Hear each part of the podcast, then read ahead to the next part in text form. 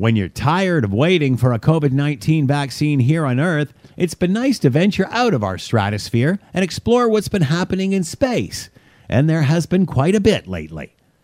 Just yesterday, the Mars rover Perseverance landed on the red planet to poke around. It joins two other craft already up there doing the same thing but at different locations. However, this one is even more high tech than the rest.